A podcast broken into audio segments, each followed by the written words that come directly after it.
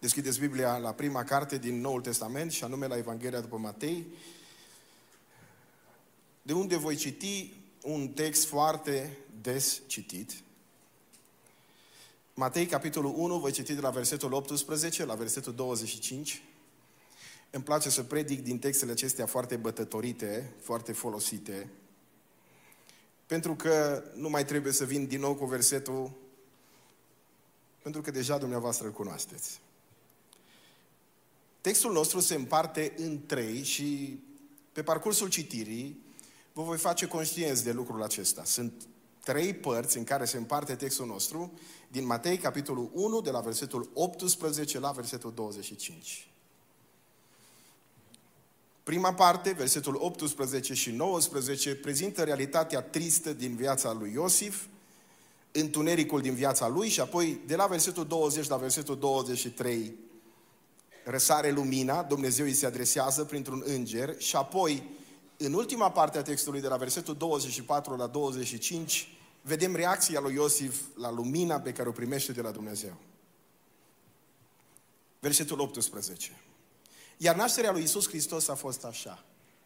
Maria, mama lui, era logodită cu Iosif și vă reamintesc faptul că acest logodit e tradus în limba română așa pentru că nu există un echivalent pentru ritualul nunții, așa cum era el în cultura iudaică. Adică exista o primă parte a căsătoriei care însemna semnarea contractului de nuntă, un fel de cununie civilă cum avem noi astăzi, da? lucrurile erau puțin diferite, și apoi un an de zile, Mirele și Mireasa, dacă vreți, cei doi erau deja în mod oficial soț și soție, dar nu locuiau împreună, nu aveau dreptul să locuiască împreună, ci abia după un an de zile urma ceremonia anunții, ceremonia religioasă și după ce avea loc ceremonia religioasă cu masa, Uh, festivă, abia apoi cei doi aveau dreptul să locuiască împreună. Așa că logod, uh, logodna atunci însemna mai mult decât înseamnă astăzi. Astăzi logodna nu înseamnă chiar același lucru. Așadar, Maria, mama lui, era logodită cu Iosif și înainte ca, ca să locuiască ei împreună, observați, deci înainte să treacă de etapa a doua a căsătoriei, nu știm cât de departe erau de această etapă, cât de aproape, Spune Biblia că ea s-a aflat însărcinată de la Duhul Sfânt. Versetul 19. Iosif, bărbatul ei, era un om neprihănit. Neprihănit înseamnă drept în ochii lui Dumnezeu. Cam asta. Neprihănire e sinonim cu dreptate în Biblie, dar nu orice fel de dreptate, nu o dreptate prin raport la oameni, ci prin raportare la Dumnezeu. Deci era un om drept în ochii lui Dumnezeu. Și evident că lumea îl cunoștea ca atare. Și pentru că era un om neprihănit și nu voia să o facă de rușine înaintea lumii, deci caracterul lui se vede și în asta, da, dați-mi voie să spun că se vede nu doar caracterul lui, ci cred că și dragostea lui pentru Maria se vede în faptul că nu voia să o facă de rușine înaintea lumii. De aceea spune Biblia, când află că ea era însărcinată, evident, Probabil că n-a crezut că această sarcină este o lucrare a Duhului Sfânt, de aceea spune Biblia că și-a pus în gând să o lase pe ascuns. Adică soluția lui era asta, să fugă. Asta e prima parte a textului care prezintă, vă imaginați, toată tristețea din mintea lui Iosif, toate visele lui frânte, toate gândurile care erau în mintea acestui om, se gândea, mă, cum să procedez să fie mai bine? Să fie mai bine și pentru mine, să fie mai bine și pentru Maria, pentru că o iubea și în același timp se simțea rănit, pentru că atunci când află că ea este însărcinată, în mintea lui se nasc o grămadă de gânduri. Și acum Dumnezeu, când Iosif se află în întuneric, intervine. Pentru că Dumnezeu, atunci când noi ne aflăm în întuneric, oricare ar fi întunericul acesta, are inițiativa și intervine, altfel nu avem nicio șansă. Dar, pe când se gândea el la aceste lucruri, gândiți-vă, numai în propoziția asta, câte zile nu fi trecut în care tânărul acesta se gândea la ce se va întâmpla, câte strategii, câte scenarii nu și-o, nu și-o fi făcut în mintea lui.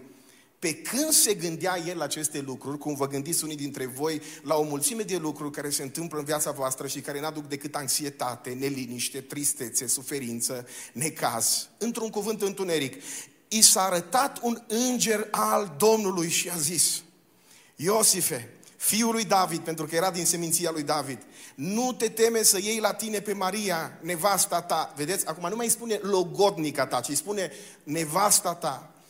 Că ce s-a zămizlit în ea este de la Duhul Sfânt. Ea va naște un fiu și vei pune numele Isus, care înseamnă Dumnezeu mântuiește, pentru că El va mântui pe poporul lui de păcatele sale. Toate aceste lucruri s-au întâmplat ca să se împlinească ce vestise Domnul prin prorocul care zice și îngerul îi reamintește de prorocia din Vechiul Testament, de prorocia lui Isaia, iată, fecioara va fi însărcinată și va naște un fiu și îi vor pune numele Emanuel. Și acum vă gândiți, cum adică îi vor pune numele Emanuel din moment ce spune pune numele Isus? Dar asta are sens în contextul prorociei din Vechiul Testament.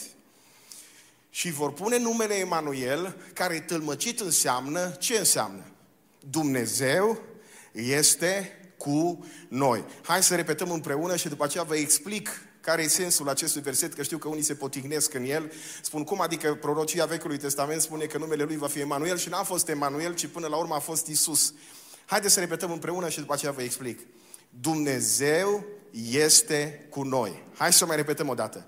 Dumnezeu și dacă Dumnezeu este cu noi, cred că puteți să ziceți și cu mai multă hotărâre. Încă o dată. Dumnezeu dacă vă uitați în Bibliile dumneavoastră, veți vedea că acolo jos, la versetul 23, o referință înspre profeția din Vechiul Testament, ca să putem să înțelegem de ce Aici există aparent o contradicție. Pe de o parte, îngerul îi spune să-i pui numele Isus ca să se împlinească o prorocie în care se spunea că se va naște un mântuitor căruia îi vor pune numele Emanuel, care înseamnă Dumnezeu este cu noi. Nu e o contradicție.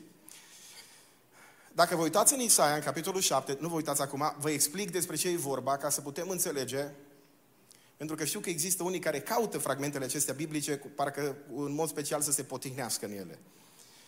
În Isaia, în capitolul 7, prorocia pe care o rostește Isaia e în contextul în care poporul Israel, nu vă mai dau numele împăratului din vremea aceea, pentru că nu vreau să intrăm în prea multe detalii care să vă distragă de la sensul textului, poporul evreu era într-o luptă cu sirienii. Și în timpul ăsta, în popor apare următoarea frică. Din cauza că sirienii erau mult mai puternici, apare frica că poporul ar putea să dispară. Pur și simplu, sirienii erau atât de tari, atât de mari, atât de puternici, amenințările lor erau în direcția asta.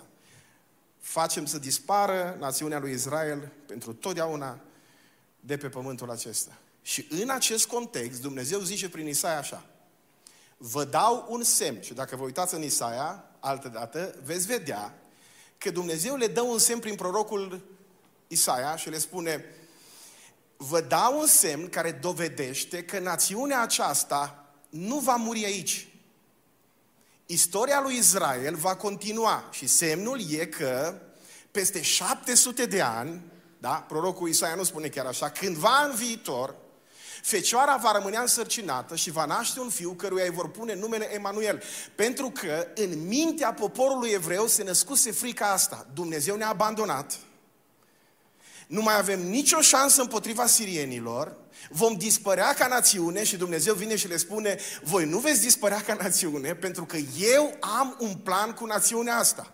Așa cum, am pro, așa cum am promis primului evreu, lui Avram, și am spus că va fi o binecuvântare pentru toate națiunile pământului, vreau să vă spun ceva. Voi nu veți dispărea ca națiune pentru că am de lucru cu voi în viitor. Și, și cam ăsta e mesajul lui Isaia. Și vreau să vă spun și vouă. Câtă vreme Dumnezeu are plan, un plan cu viața noastră, câtă vreme Dumnezeu are, mai are de lucru cu noi în lumea asta, nu vă temeți. Oricare ar fi circumstanțele prin care treceți, oricât de grav ar fi diagnosticul pe care l-ați primit și oricât de disperat ar fi situația în care vă aflați, Dumnezeu vă spune și îmi spune și mie, exact cum le spune evreilor atunci, câtă vreme am un plan cu voi, nu vă temeți, Emanuel, Dumnezeu este cu noi. Slăvit să fie numele Lui. Sper că am fost destul de explicit. Trec la ultima parte a textului, de la versetul 24 la 25. Vedem reacția lui Iosif. Spune Biblia, când s-a trezit Iosif din somn, și o să vă spun ceva și despre somnul lui Iosif, că e foarte interesant. Uh, că Dumnezeu îi vorbește, dacă vă uitați în primele două capitole din Matei, de trei ori vorbește lui Iosif și de fiecare dată doarme. Știți asta? De trei ori îi spune ce trebuie să facă și de fiecare dată îi vorbește printr-un înger cum să acționeze și de fiecare dată o face în, în somn. Când s-a trezit Iosif din somn, a făcut cum îi poruncise îngerul Domnului și a luat la el pe nevastă sa, dar n-a cunoscut-o până ce ea a născut un fiu și a pus numele Isus. Ce interesant la Iosif, așa cum v-am zis, e că omul acesta, dacă căutați în Biblie, nu veți găsi nici măcar un loc în care Iosif să spună ceva. Dacă cineva găsește un loc în care Iosif să spună ceva, discutăm. Nicăieri. E bărbatul ideal. Tace. Nu zice nimic. Dar de asemenea e foarte interesant faptul că de fiecare dată când Dumnezeu vrea să, să-i vorbească, Dumnezeu îi vorbește în timp ce doarme. M-am gândit la explicație. Știți care e explicația? Am găsit-o eu. Puteți voi, dacă vreți să vă gândiți în timpul predicilor, o altă explicație. Pot exista și altele. Deci nu e o explicație canonică, obligatorie. Explicația e că omul ăsta e foarte ocupat. E un om foarte muncitor. Și pentru că pe tot parcursul zilei nu făcea altceva decât să muncească, Dumnezeu trebuie să-i vorbească în somn. Mă uit peste sală, sper să nu aveți vreunul dintre voi vreo revelație dumnezească chiar în seara asta, în somn mă refer. E tot timpul ocupat, motiv pentru care Dumnezeu trebuie să-i vorbească în timp ce doarme. Acum, specialiștii spun, și n-aș vrea să verificați informația asta de asemenea în timpul predicii, puteți să o verificați liniștiți altă dată, Evident că am și am verificat-o de mai multe ori, adică Specialiștii spun că noi visăm aproximativ undeva între 3 și 6 ori pe noapte. Evident că cele mai multe dintre vise nu le, nu, nu le amintim. De ce? Pentru că cele mai multe dintre visele noastre vin din mulțimea gândurilor. Știu că unii se străduiesc.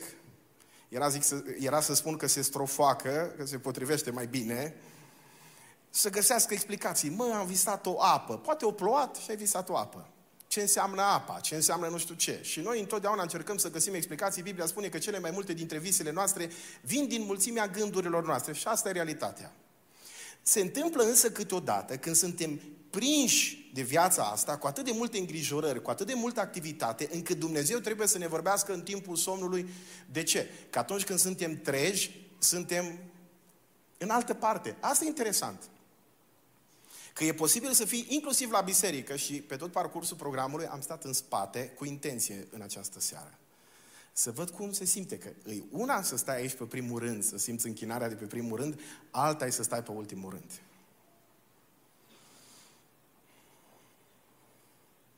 Câteodată suntem atât de ocupați, cei care au stat în fața mea au fost foarte atenți, Domnul să binecuvânteze. Dar am și cântat destul de tare ca să audă că e păstorul în spatele lor. Și Câteodată suntem atât de prinși de gândurile noastre, de activitățile noastre, inclusiv de sărbători, încât Dumnezeu nu ne mai poate vorbi. De ce? Pentru că mintea noastră funcționează într-o singură direcție. Și direcția e aici și acum. Preocupați de ale noastre. Ascultăm predici, cântăm cântece.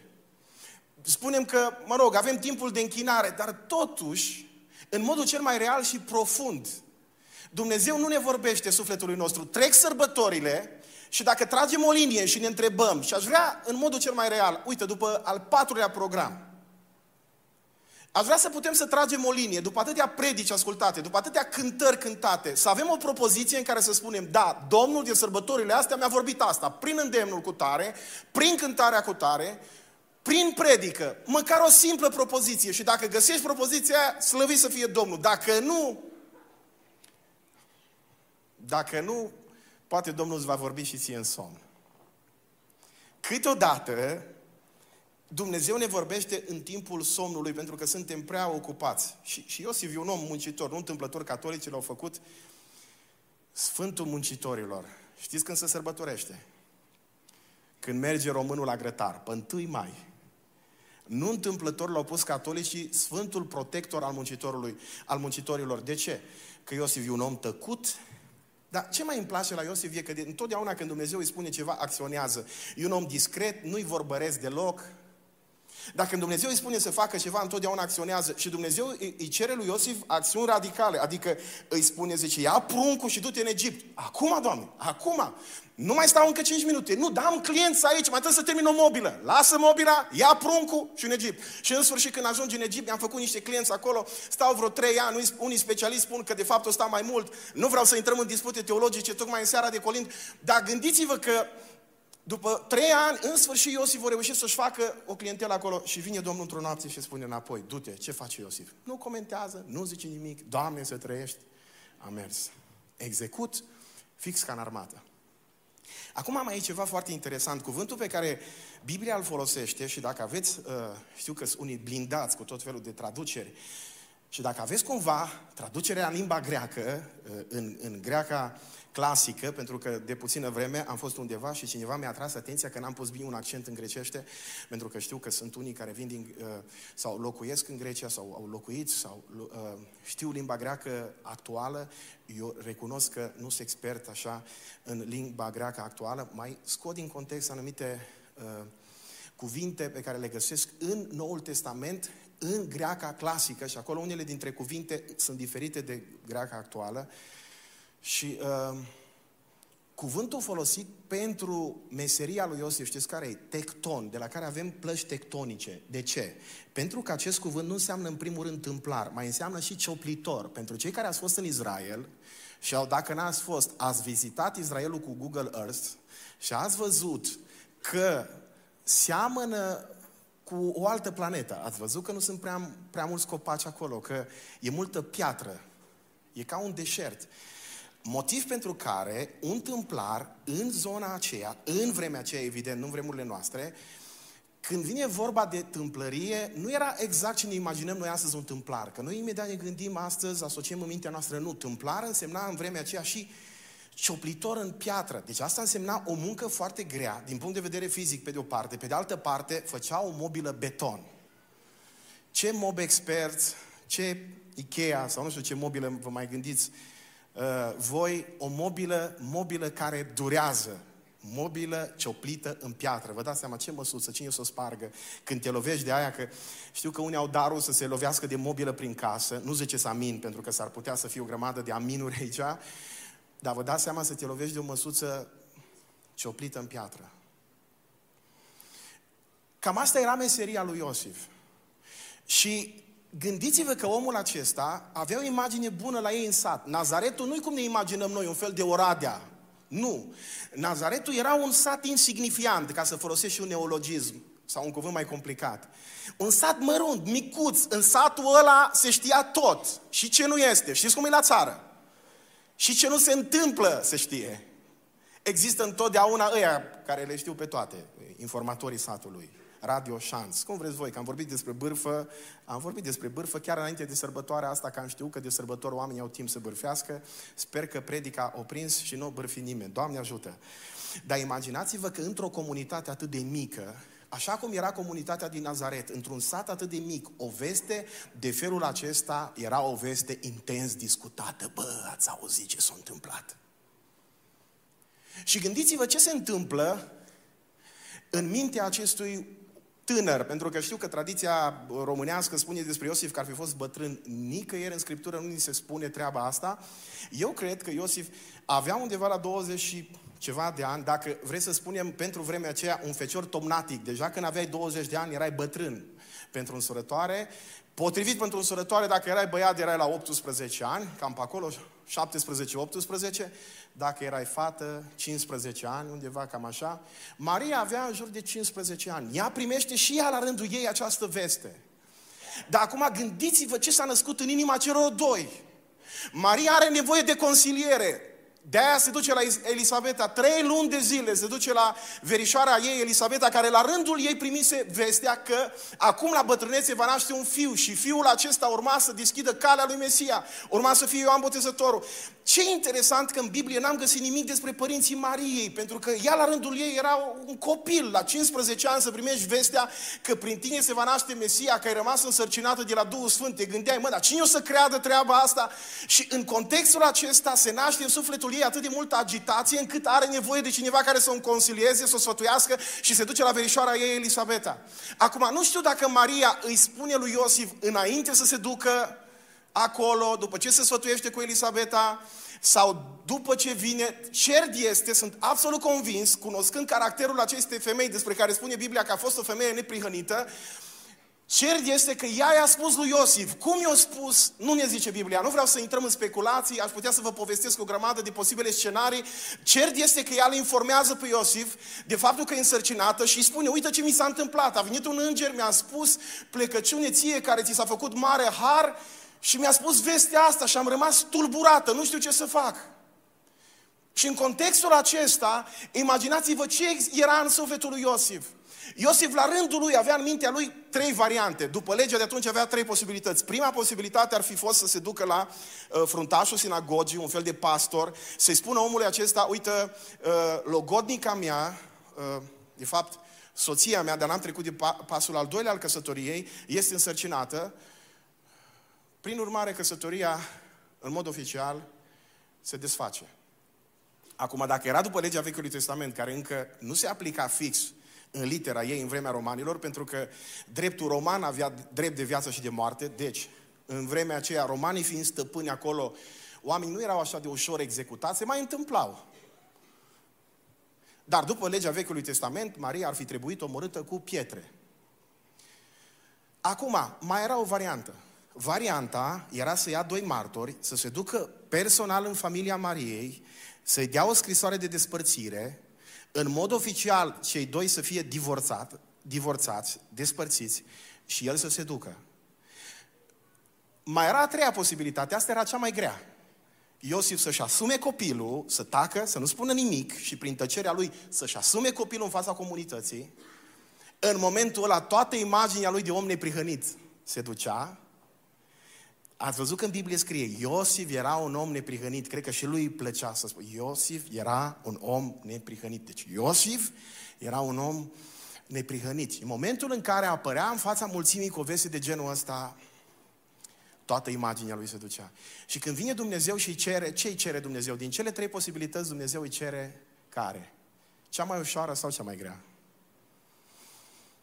Vă las pe voi să alegeți. Cum? Cum? Votăm? Ce ziceți? Ce alege?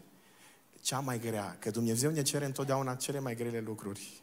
Domnul pastor, în 1, nu se poate să facem acum așa. Și mai și, știți cum are românul, mai și trage din ochi. Nu se poate să...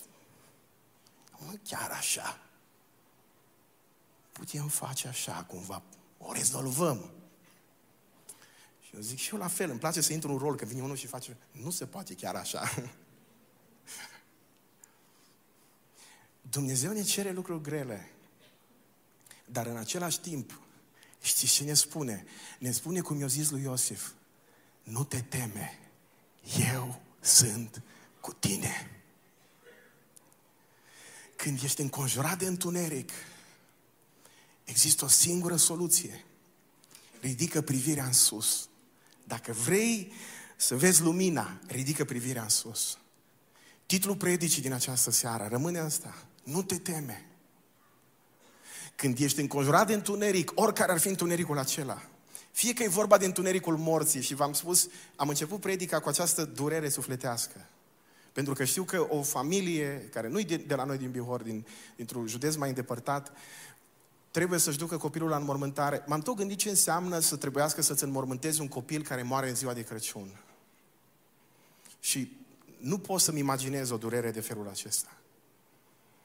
Oricare ar fi întunericul din viața ta, poate că e întunericul păcatului, poate că e întunericul falimentului, poate că e întunericul uh, durerii emoționale, pentru că și durerea sufletească Durerea inimii câteodată e mai puternică decât durerea asta fizică. Oricare ar fi întunericul din viața ta, Dumnezeu intervine în viața ta în seara asta și spune, nu te teme. Așa cum Dumnezeu intervine în viața lui Iosif, Domnul Dumnezeu a îngăduit ca în această seară să fie aici. Nu știu cum ai ajuns. Poate că ai venit pur și simplu că ai auzit o seară de colin și ai zis, bă, scap mai ușor cu programul de seară. Am venit și eu să văd ce se va întâmpla la Biserica Lumina.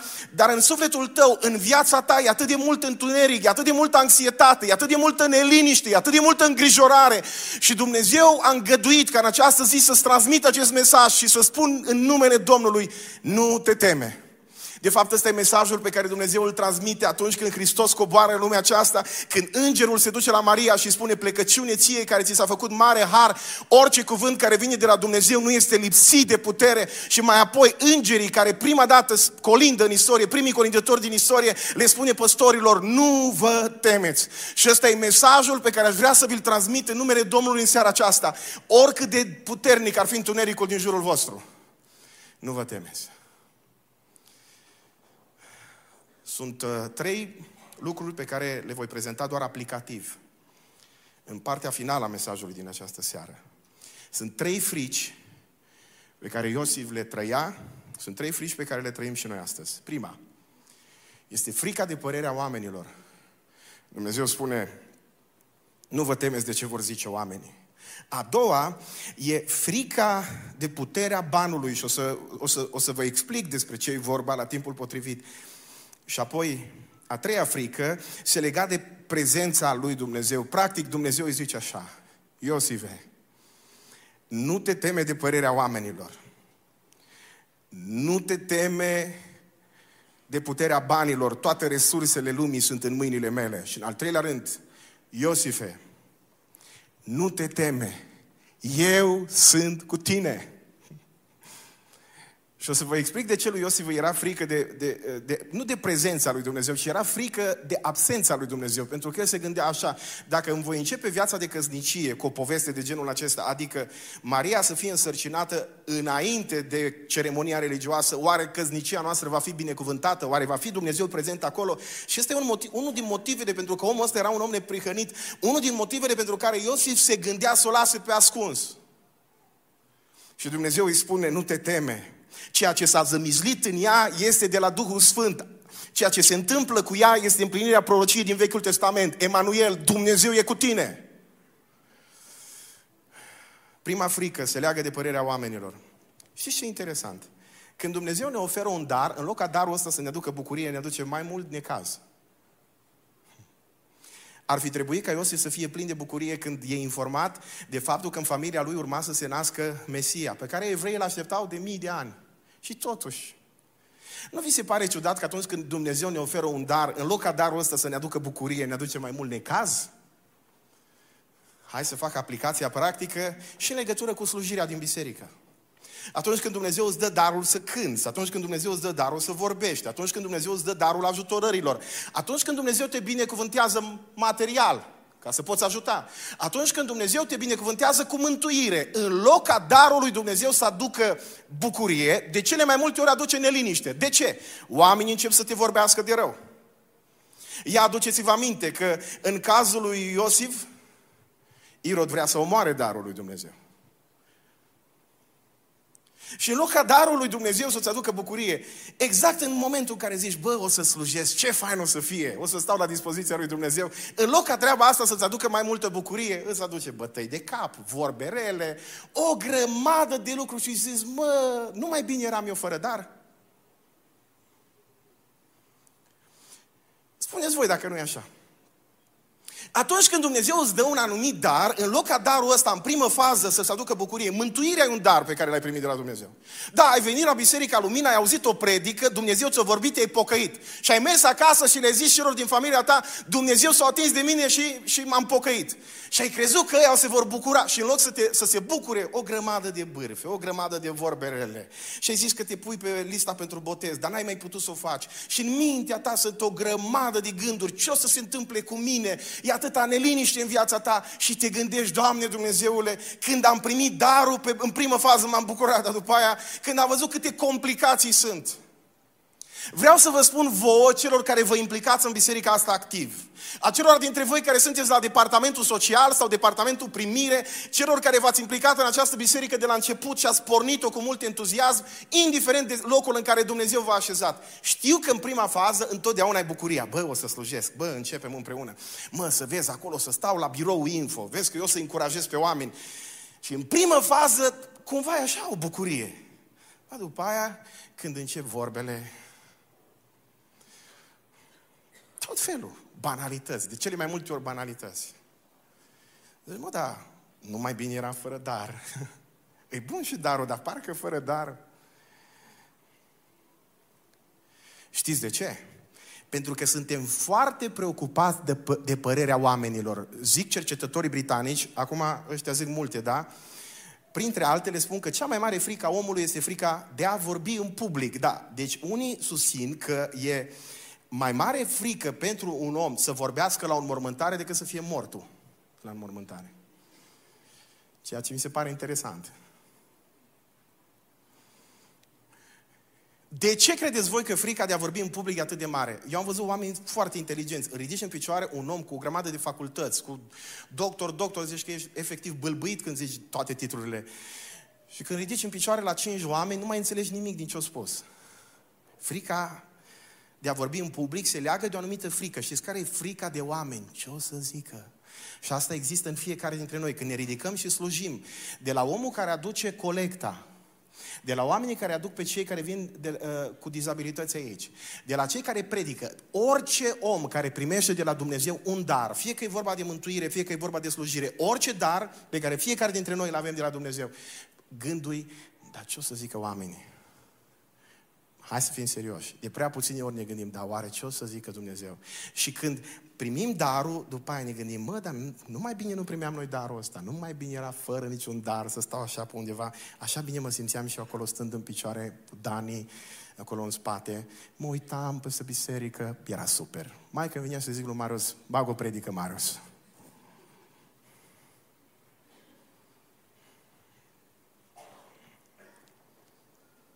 Frica asta Dar știți ce e interesant? Câteodată de dragul imaginii îi sacrificăm pe cei pe care iubim. Iosif o iubea pe Maria și totuși e gata să o lase pe ascuns. De ce? Pentru că Iosif era un om neprihănit și ținea la imaginea asta. O iubea și pe Maria și ar fi vrut să împace și dragostea, dar și imaginea, dar până la urmă alege imaginea. Aici Iosif era penticostal. Când ne pasă așa mult de imagine. Oh, vai, dar ce o să zică oamenii? Așa am fost de impresionat de un om care avea un copil care era dependent de droguri și copilul ăsta i-a făcut o grămadă de nenorociri, o grămadă. Și îmi spunea, l-am căutat pe drumuri, omul slujea în biserică și știți ce se întâmplă când ai un copil de felul ăsta și slujești în biserică? Începi și frață să mai vorbească. Că... Da, este un spor național la noi la români. Ah, pruncului cu tare, ce face? Ai auzit, ai auzit, ai auzit. Și îmi spune prietenul ăsta al meu, zice, nu-mi pasă de ce spun oamenii. Au fost o grămadă de oameni care mi-au zis, mă, lasă-l, că numai te distruge. Ți-o distrus averea, ți-o distrus sănătatea. Nu vezi că numai rău îți face? Și îmi spune, zice, mie nu-mi pasă în primul rând de ce vor spune oamenii. Mie îmi pasă în primul rând de sufletul lui îl iubesc pentru că e copilul meu și vreau să fie mântuit. Și nu mă interesează, în primul rând, imaginea în fața oamenilor, ci mă interesează ce va zice Dumnezeu. Mă gândesc acum la altceva. Că Domnul Isus se aseamănă pe sine cu un păstor care avea 100 de oi. Câte oi pierde păstorul? Vă aduceți aminte? Ia ziceți. Da, de careva mai multe oi? Una. Numai una e așa, în Biblie numai una. Și ce face păstorul când se pierde oaia? Zice, Doamne, bine că s-a dus. Că asta era o oaie din aia alb-negru. Numai necazuri îmi făcea. Eu vă spun sincer, ca păstor, câteodată mai ai câte o oaie din asta. Zici, Doamne, s-a dus. Dar, haideți să vă mai zic ceva.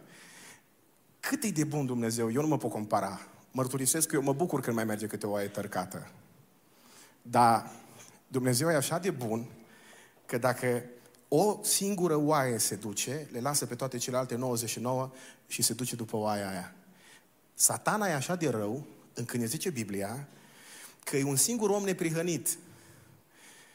Și Dumnezeu se laudă cu el. L-ai văzut pe Iov? Și diavolul zice, oh, dă-mi-l pe mână că îl termin și pe ăla. Ar fi putut diavolul să vină să spună, te laud și tu ai unul, eu i-am pe toți ceilalți. Nu. Diavolul nu are liniște și pace să fiu un pocăit, unul credincios, dar în mod real. Aici la Oradea, n-are liniște și pace până când nu-l discreditează și pe ăla, până nu-l termină și pe ăla psihic, până când nu-l termină și pe ăla spiritual. Nu, asta e diferența, e această antiteză, să folosesc un cuvânt pe care l-am învățat din uh, comentariile la limba română. E această antiteză între bunătatea lui Dumnezeu și răutatea diavolului. Dar știți care e problema noastră? Noi tot timpul ne raportăm la imagini, ne interesează prea mult imaginea și în cazul de față și Iosif e gata să sacrifice iubirea de dragul imaginii. Aș vrea să spun, dragul meu frate, dragă soră, omule bun, nu contează ce vor spune oamenii, contează ce spune Dumnezeu. Și Dumnezeu vine și îi spune lui Iosif, Iosife, nu te teme. Ce s-a zămizlit în pântecele Mariei este de la Duhul Sfânt. Nu te teme ce o să vorbească satul. Oricum, Iosife, tu vei face o vacanță în Egipt. Te iau de aici, lasă-i să vorbească pe ăștia la ei în Nazaret. Oricum nu contează. Te duc undeva departe, să n-auzi toate bârfele lor. De aceea, în această zi vreau să spun omul meu, tu care ai un dar din partea lui Dumnezeu, fie că e vorba de mântuire, fie că e vorba de slujire și în jurul tău e întuneric și neliniște, Dumnezeu îți vorbește în această zi. Nu te teme. Nu contează părerea oamenilor, contează ce va spune Dumnezeu. Doi. Nu contează. Al doilea, a doua frică uh, se leagă de puterea banului. Gândiți-vă când aude Iosif că cea care, cel care urma să se nască în familia lui era un împărat. Și el era cioplitor. Doamne, de unde să fac rost de atâția bani? Pentru un împărat. Mai ai tu câte un prunc din ăsta mai răsfățat și zici prințul sau prințesa familiei voastre, dar acum pe bune, cel care urma să se nască în familia lui Iosif și a Mariei era Mesia, împăratul. Și zice, parcă-l văd pe Iosif, Doamne, dar eu am bani pentru un cioplitor, dar bani pentru un rege. Știți, e foarte interesant. Acum, sigur, familia lui Iosif și a Marie erau oameni simpli. Pe de altă parte, aveau suficient de mulți bani ca să se ducă până la Betleem. Și când se duc la Betleem, iarăși interesant, e că, e că se duc la hotel. Deci dacă se duc la hotel, aveau bani de hotel. Că ei nu s-au dus să bată la ușă să spună, auziți, nu ne primiți gratis. Nu, ei se duc în casa de poposire spune Biblia că nu era loc pentru ei. Asta nu înseamnă că n-au avut bani, că noi facem speculații de felul acesta. Oamenii ăștia nu erau niște cerșetori, nu au bătut la ușa acestei case de poposire, acestui han, ca să fie primiți gratis. Biblia nu ne spune că s-au dus acolo și din cauza asta nu au fost primiți că n-aveau bani. Ci pur și simplu hangiul se uită la ei și zice, sunteți cam ponosiți, nu aveți costumul, nu, nu știm din ce motiv îi refuză. Cu toate că legea Vechiului Testament prevedea că într-o situație de felul acesta, când o femeie era însărcinată, trebuia, erai obligat să primești. Există o lege specifică a ospitalității. Hangiu nu ține cont de ea pentru că probabil că se gândea că atunci era rost de căpătuire, să facă mulți bani. Era o afluență mare de oameni, pentru că atunci s-a dat legea aia ca toată lumea să se ducă în localitatea lui, să se înscrie pe lista ANAF-ului, să se înscrie pe lista uh, de impozitare a Imperiului Roman Vă dați seama și cu câtă bucurie s-au dus. Adică ei se duceau acolo să se înscrie pe o listă ca romanii să le ia banii mai bine. Și să ai bani de hotel, dar să nu fii primit acolo. Și să spună omul care îi conduce acolo, mm, tu nu prea ai față nici de hotelul ăsta în grajd. Știți cum procedează Dumnezeu cu noi câteodată? Când uh, ai bani să rezolvi un lucru și nu-l poți rezolva. Pentru că tu poate ai senzația că lucrul ăla depinde în primul rând de puterea banului. Fie că e sărac, fie că ești bogat. Și ai frica asta, bă, dar cum se va întâmpla lucrul ăsta în viața mea? Ne gândim și noi acum ce se va întâmpla în următorul episod cu uh, Biserica Lumina.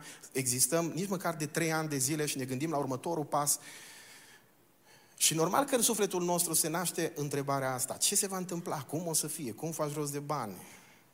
Pe unde să mai mergi să cer bani? Și tot felul de chestii de genul ăsta.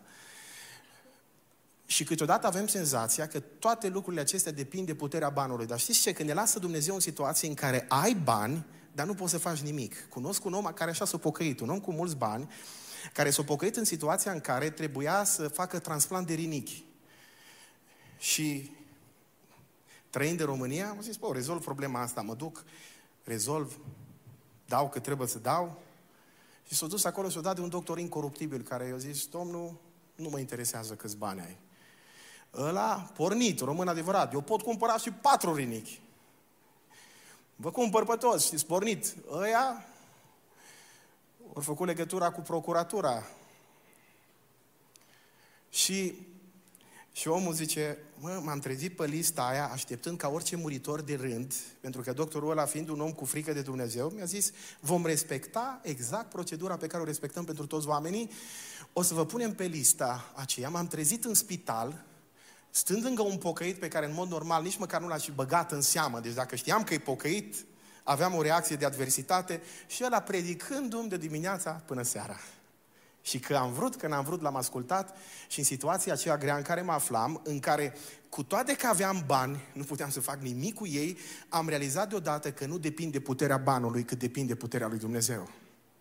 Pentru că noi, oricât am fi de sărați sau de bogați, în mintea noastră există gândul acesta cumva că depindem în primul rând de finanțele noastre, motiv pentru care nu avem timp de biserică numai de sărbători și de timpul săptămânii din când în când. De ce? Mă, trebuie să muncesc. Și foarte bine că Dumnezeu binecuvântează munca ta, dar tu nu depinzi, nici eu, noi toți, nu depindem în primul rând de puterea banului, că depinde de puterea lui Dumnezeu. Că ne lasă Dumnezeu în situații în care avem bani, dar nu putem face nimic. Ai bani să cumperi mâncarea, dar ești flământ flămând. Ai bani să-ți rezolvi problema medicală, dar nu o poți rezolva. Uh, dar tot prietenul ăsta îmi zice și mă apropiu de sfârșitul punctului 2 și o să, uh, să trec la partea finală aplicativă, la al treilea punct. Uh, tot el îmi zice, zice, am, Dumnezeu m-a ajutat și am realizat o grămadă de lucruri și am vrut să o ajut pe mama. Știți cum e băiatul mamii, care e sărac, vine de la țară, reușește să se realizeze în viață și zice, acum să o ajut pe mama. Și uh, am zis să-i cumpăr ceva. Și mama nimic. Îi zicea, mamă, dar nu vrei să-ți fac, uh, să-ți cumpăr mobilă? Nu-mi trebuie. Nu vrei să spun gresie? Nu vreau gresie. Nu vrei faianță? Nu vreau. Nimic. Și atunci zice, în cele din urmă ne găsim niciun mijloc de a face ca uh, mama să primească dărnicia mea, pentru că ea zicea, n-am nevoie, pruncul meu, de nimic. N-am nevoie nici de gresie, nici de faianță. Vreau doar să vin în vizită când poți și cât mai des să vin în vizită. Nu mă interesează nimic altceva. Și când a fost ziua mamei, zice, am scos-o la restaurant, la cel mai tare restaurant, am rezervat o parte din restaurant, am vorbit cu chelnerii, toți pregătiți acolo, să-i cânte la mulți ani.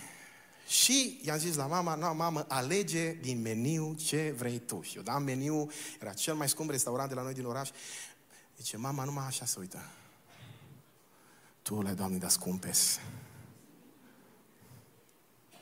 Ea zice, în loc să se uite la mâncare, ea se uita la prețuri. Mă înțelegeți? Nu o cumpărat numai o chestie, s-a uitat, zice, asta. Cum îi zice? Asta, care costă 30 de lei. Atât. Ea nici măcar nu s-a uitat ce era chestia aia, nu știu, era ceva dovleac, pane, nu știu ce. Și asta 30 de lei. Vreau să cumpăr 30 de lei. Atât.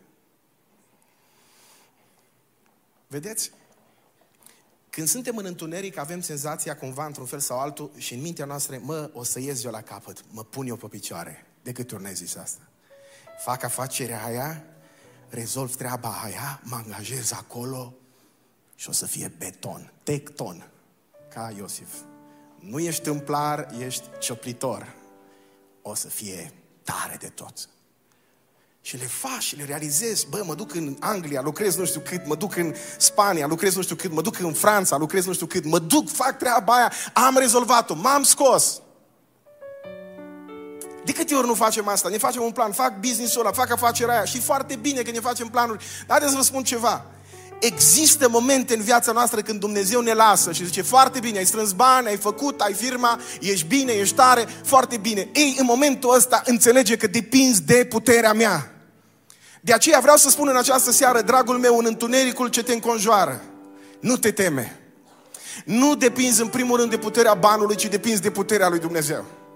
Sănătatea copilului tău, sănătatea trupului tău, sănătatea ta spirituală, mentală, sănătatea familiei tale, uh, nu știu, lucrurile alea prin care treci în ultima vreme nu depind în primul rând de capacitatea ta de a rezolva problemele, ci depind în primul rând de mâna lui Dumnezeu. Dumnezeu te poate binecuvânta în mod miraculos peste ceea ce tu ai pregătit și să-ți dea exact banii de care ai nevoie. Dumnezeu ne poate binecuvânta și pe noi aici la Biserica Lumina și un singur om să doneze 1.200.000 de dolari. Amin. Am văzut pe câțiva... Sper să nu taie careva exact faza asta din predică. Dacă o, o să o facă să fie sănătoși. Punctul 3 și cu asta am încheiat. Frica de absența lui Dumnezeu. Iosif se gândea, bun, și dacă mă căsătoresc acum și dacă o iau pe Maria cu mine, ce se va întâmpla? Oare ne binecuvântează Dumnezeu când începem viața de căsnicie cu o situație de felul ăsta?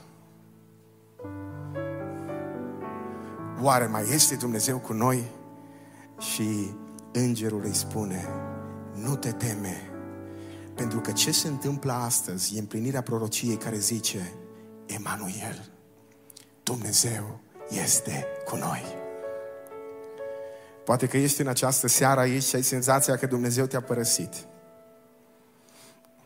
Sunt oameni care se roagă și au senzația că rugăciunea lor e spre neant, spre nimic.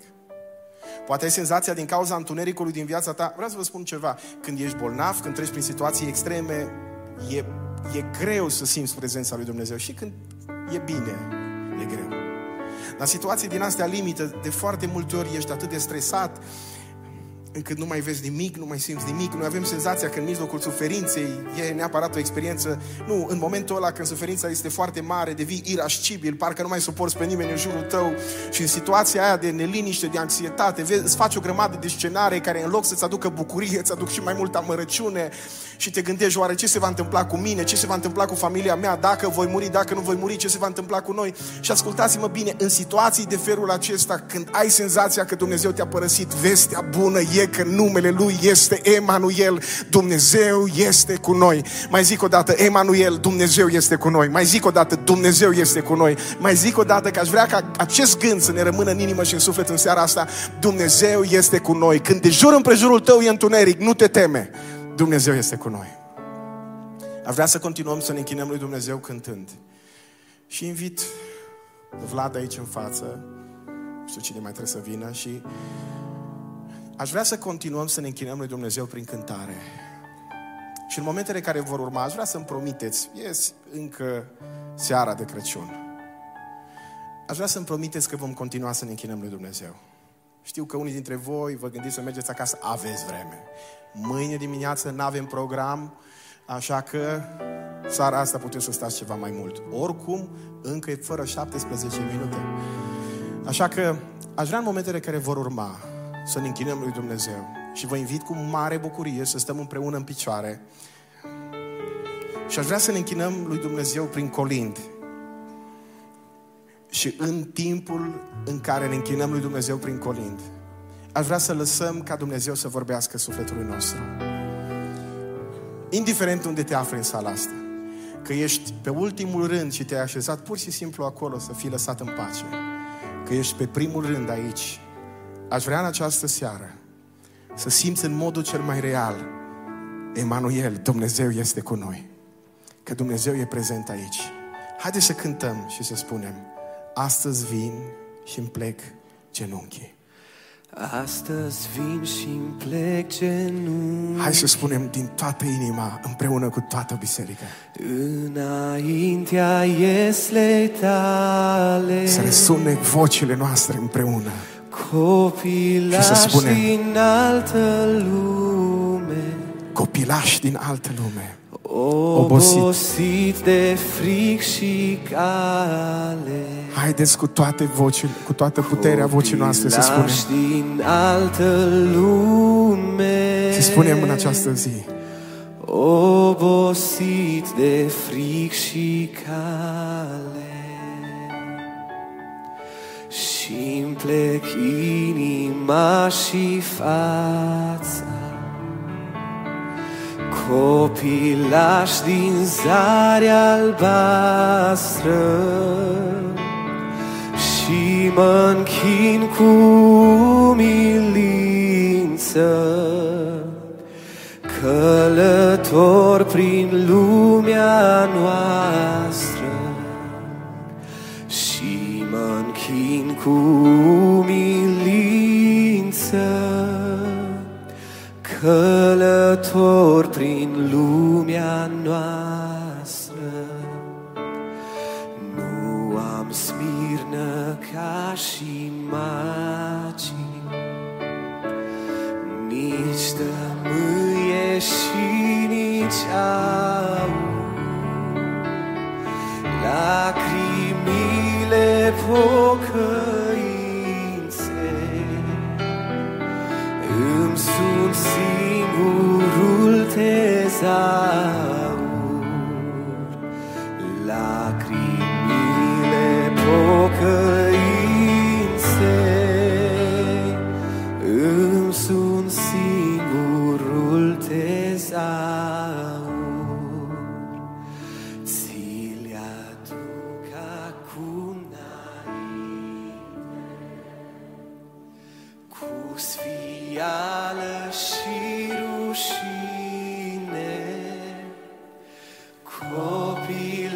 Copilaș venit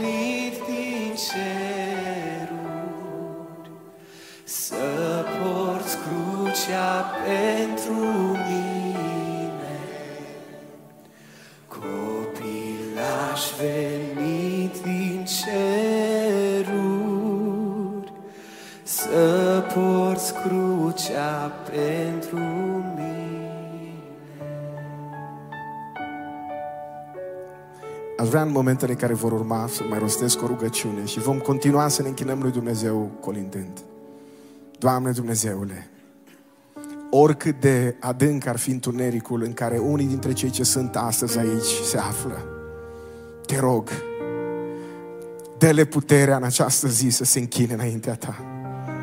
Sunt oameni, Doamne Dumnezeule, care au fost doborâți de păcatul din viața lor. Sunt oameni care au fost doborâți de depresie, de tristețe, de problemele din, de sănătate pe care le au ei sau cei dragi și trăiesc dominați de frică. Doamne, aș vrea să auzim vestea aceea. Nu te teme! Doamne, îți mulțumim că Tu ești cu noi, îți mulțumesc că ești cu fiecare copil care suferă în spital, îți mulțumesc că ești cu toți cei care, cu toți cei care sunt bolnavi, îți mulțumesc că ești cu toți cei care sunt marginali, îți mulțumesc că sunt cu cei care sunt muribunzi, îți mulțumesc, Doamne Dumnezeule, că Tu nu abandonezi pe nimeni și oricât de adânc ar fi întunericul disperării în care ne aflăm, vestea bună a Crăciunului e că primim această speranță de la Tine. Ne spui încă o dată mesajul, mesajul acesta rămâne în inimile noastre, nu te teme.